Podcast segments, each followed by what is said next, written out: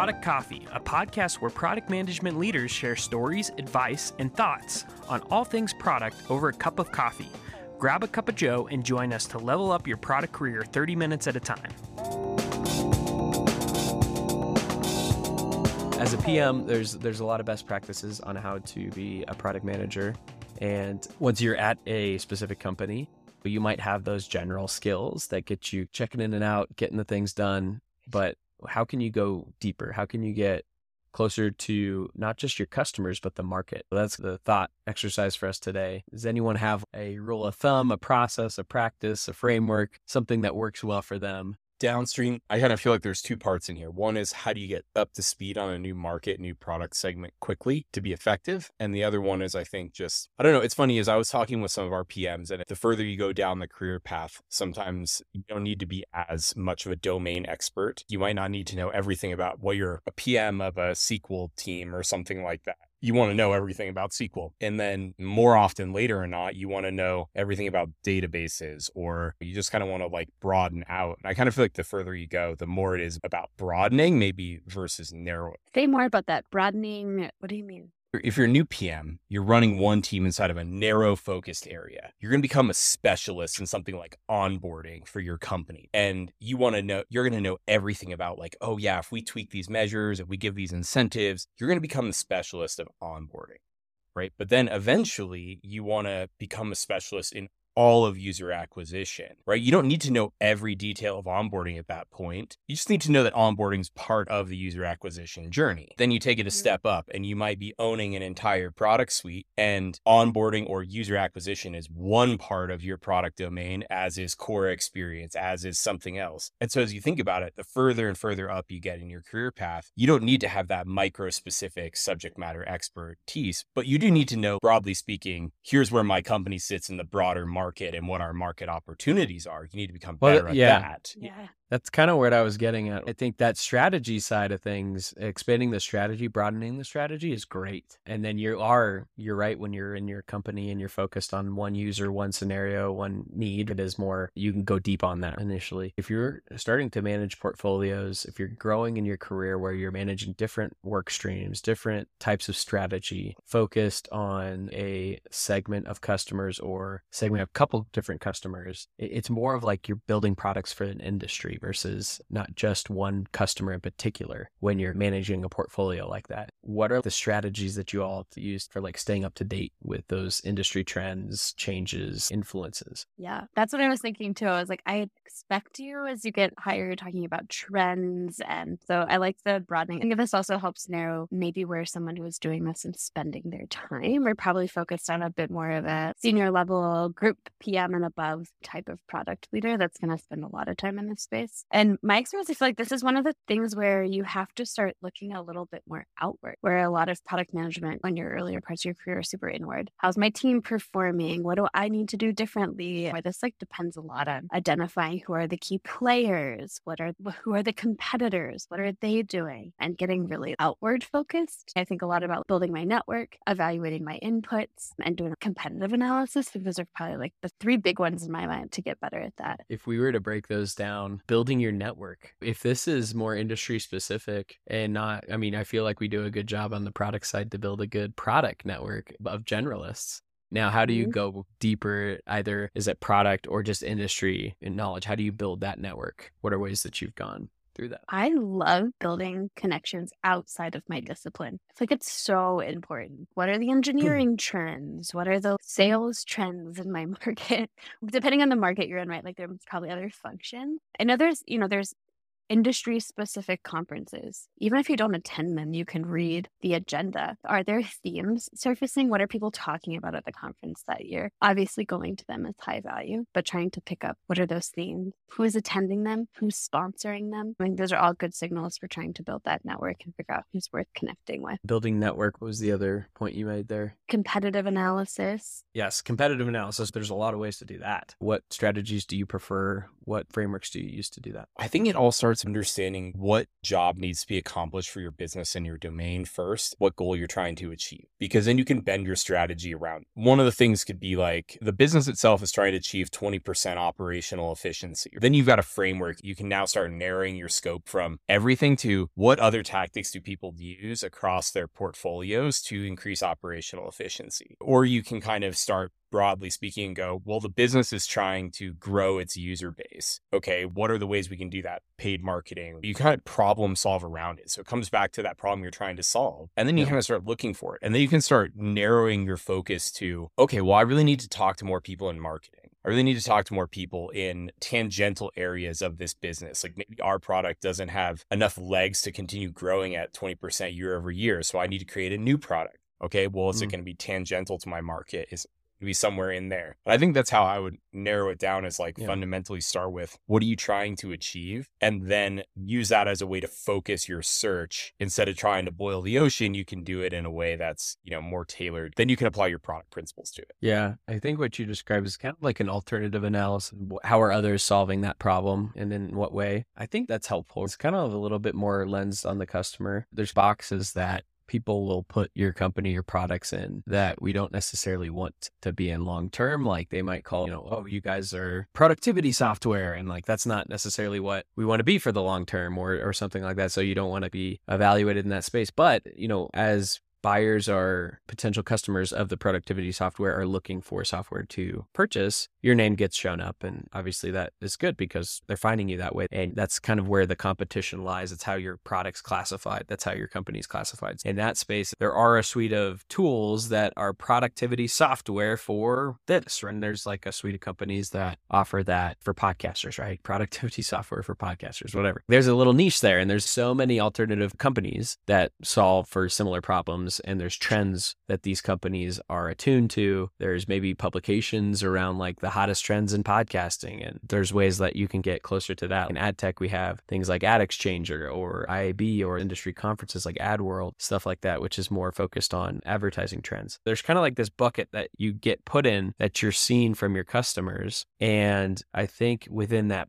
bucket, it's good to have an understanding or a position or a perspective on how you are different and how do you stand out and what are the must haves in this bucket. Are we delivering all the must haves or are we not? And we need to. There's the blue ocean, red ocean kind of strategy too that I kind of am fascinated with, but I think that maybe works a little bit more with zero to ones, maybe not. I'm still kind of exploring that. Kano model is very fitting for trying to figure out are we in the cutting edge space or are we just like shipping what we think is unique, but it's just expected by the user yeah. at this point. What you're getting on here, though, is as you grow in your career and you're advancing in the space, this is kind of part of the job. One of the things you want to learn how to do is okay, we're building a product in the learning management system market how do I then go and understand everything I need to know about the LMS market in order to provide value? And then how you go about getting that information, whether it's your primary markets, your tertiary markets, your adjacent markets, all of that becomes the skill set that you start to evolve. So I think the first thing is just understanding and realizing that's part of the job. I've actually talked with a lot of PMs recently and in the past where they don't understand yet that that's part of the job. And so as a result, they haven't even gone out to try. And over time, right, you said like conferences, podcasts, YouTube videos, researching internet articles, blog articles by engineers in the space. Probably all three of us on this call right now, if you wanted to learn about your market, we could rattle off like 50 different ways to do it. I think the biggest challenge is that people growing that career haven't even tried it yet. They haven't even opened their mind to the process that they need to go out and look and make that understand. That could be a part of like their competency matrix or a way that you can career ladder, you know, competency skills that we build into training and coaching as leaders. If they know about it, then that's the next step. And then how do we do it is after that, right? How do we grow that skill? So we talked about some strategies of staying up to date within trends and changes, podcasts, publications. There's always going to be some sort of community too around your industry that tap into, find it. If if you know your customers, where are they meeting and talking, you want to be there. And so I think those are some good ideas. Now, let's go into the second phase of this. How do you prioritize which areas of the product to focus on for improvement after that understanding from the strategy side? Now you have maybe some idea of the trends, you know, oh, the hot topics this year is boom, boom, boom, boom. And we're going to be number one here, or we're going to focus our energy here. What are ways that you prioritize that domain expertise, the strategic input that you collect? I just want to call out that I feel like you are tapping on a topic that lacks good frameworks. We have really well known,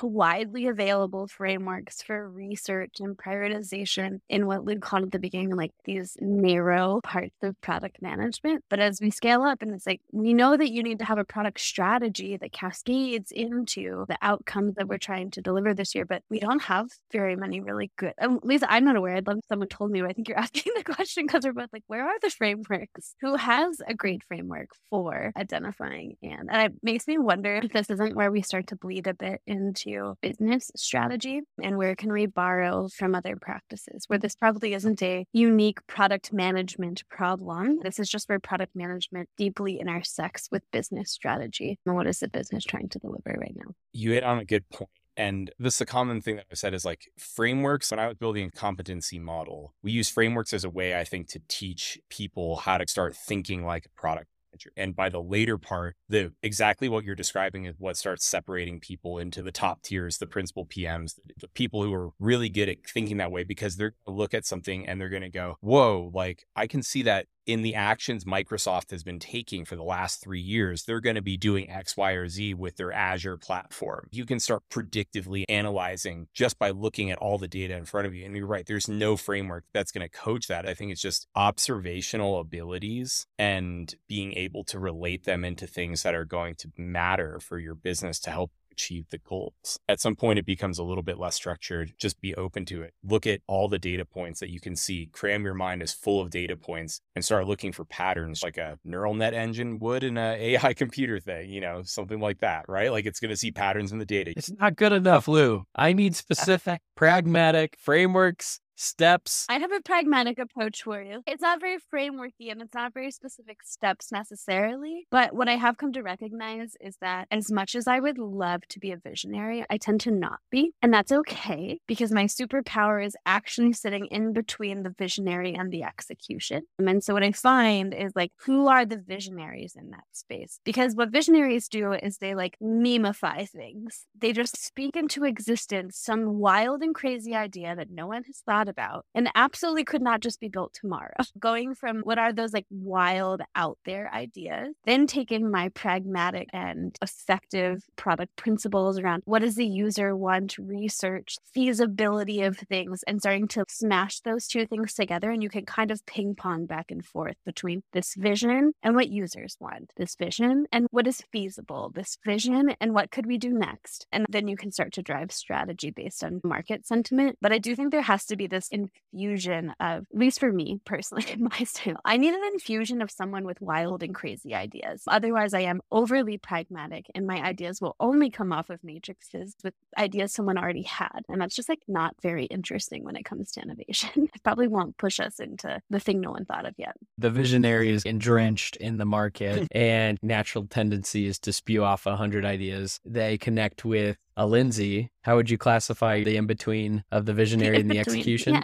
yeah, I don't know. How do you classify that? What is the word? yeah, what's it? So we we know the visionary to the integrator. Is that right? Maybe an integrator. I, I like integrator, implementer, integrator. I think it's yeah, it's, it's not executor. This is something I've tried to coach like new PMs on. It's like you don't have to have all of the good ideas. You just have to be able to recognize when a good idea is in front of you, and that's really the scope of the PM. It's like be able to recognize it, be able to translate it, be able to determine that it really is the right idea. You don't have to have you just have to be able to kind of do what Lindsey said. You can be a visionary PM. That's cool. You can have a visionary CEO. You could have a visionary marketing area. You could just be listening to visionary podcasts. And your goal is just to be able to be the one that can identify whether or not that visionary statement on that meme is actually tangible or not. There's also an element here of UX research as a practice nothing to do with UI design, like UX research itself. I'm Preach. trying to remember what the four components were, but there's like macroeconomic mm. conditions, unmet needs. I think there's a couple other crap. No, I wish I, I have no idea where those notes are. But I remember having this deep conversation with a really mm. skilled UX researcher one time. She had this whole framework for like unpacking it. And now, now this? I feel like I have a homework do you remember assignment. her name? Yes, I do. I'll actually message her after this.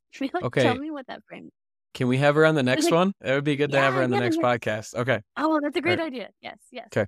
I'll message her and be like, please unpack that for us because now that we've talked this through, I'm like, she's the other kind of person that, like, I don't think that framework and the way she works replaces where the product piece gets infused, but Yeah. it's like very complementary and helps bridge that gap between vision and execution. There's a lot of, I mean, jobs to be done, Clayton Christensen stuff, Tony Ulwick, like all of those guys, a very similar type of methodology where you have a person or a customer user and a job to be done. And Yeah. then you uncover their underserved needs within that job. How could we do that job for them essentially faster? Or what is it? Better and more cheaply. If you can figure out how to do those two things, then that leads into the strategy. So that it's kind of like handling the strategy for more of a customer centric approach, which I think is a component of this. And the product management and market analysis and getting deep both sides is going to benefit you overall as a PM. But then knowing how to plug in, play, how to make sense of the mess, like that's where it becomes a little bit more next level, as Lou's saying, like taking this neural network thing and making sense of it, pulling the right thing out at the right time to do the right activity. And that I think maybe just happens with practice over time, getting better and better, as many reps as you can do. I think that's always helpful. But I, I'm still in pursuit of a framework here. I think there is a practice element to this, and I don't want to drop back on that.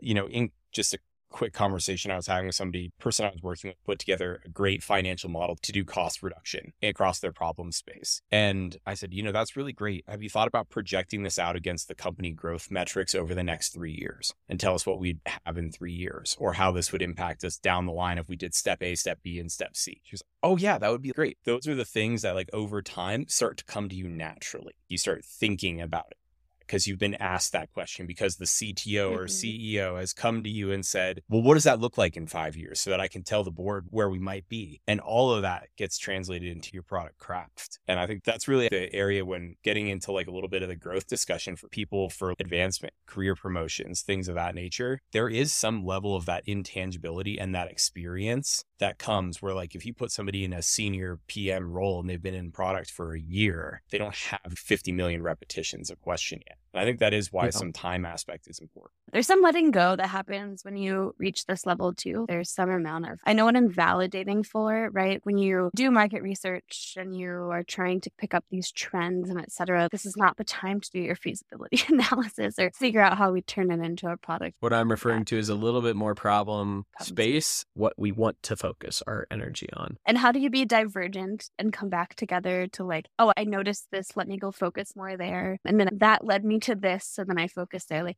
it has to be a little bit of like a journey you can't map out. Like, I think that's an important part of it too. There's an internal prioritization metric that's going on in your head. Like, oh my God, I found that thing. It's super cool. And then you know, like, I'm not going to go down that rabbit hole right now because that's cool. I'm going to put that on my list for something to research later. I think that's also how PMs get really effective at this is they're really good at separating what's truly important for what we need to solve versus what could be important and what might be important in the future. And they can catalog to make them just that much more efficient at distilling information. Let's give the listeners a bit of homework based on this conversation. There's so many good takeaways I have here, but I'll go ahead and kick us off. Just even nailing on that last point of problem and solution space, knowing that these two things exist and can be prioritized independently of each other, I think is important to understand. That kind of helps frame how you approach these things. How do you conduct your problem research? How do you uncover customer needs and industry trends and take all of that space and make sense of what is the most meaningful opportunity that we're well positioned as a company to go and accomplish? There's so many good frameworks out there around just product development, but I think that in particular, I know Teresa Torres is working on, there's thought leadership around there to investigate. So you can always search for these things and kind of find that out on your own. But if you understand it, it's that simple. There's two sides of the coin here. What problem are you solving for and which is the most important problem to solve? And then how are you solving it? Just thinking of it in that easy context is helpful. And then this market discussion is definitely more focused on the problem. What do you have, Lindsey? I think everyone should spend some time, if you don't already have an input that is related to your industry and outside of your company, you should add one newsletter, conference, meet someone in the network. Go get yourself a new input that will give you fresh ideas and perspective on the market you're working in. Lou, what do you got? Say recognize that it's part of the job. One of the best things you can do is just tell yourself you got to get out there and research your industry and get to be an industry expert, understand what's around your industry, tangential. That's a problem. If you don't have that knowledge, then solve your problem, which is how do I get it and put the effort in. Thank you so much. Let's link up Lindsey on the UX designer and we'll have her on soon. Hopefully, fingers crossed. Cool. And looks like we finished up our coffee, so go level up. This has been Product Coffee produced and engineered by me, Kevin Gentry. Through our podcast partner, Anchor, you can now record a voice message and send us ideas or topics to cover, and who knows, we might end up playing it on the show. You can also become a supporter of Product Coffee by contributing a monthly donation to help us sustain future episodes. Please rate, review, and subscribe to Product Coffee on Apple Podcasts, Spotify, or wherever you get your podcasts.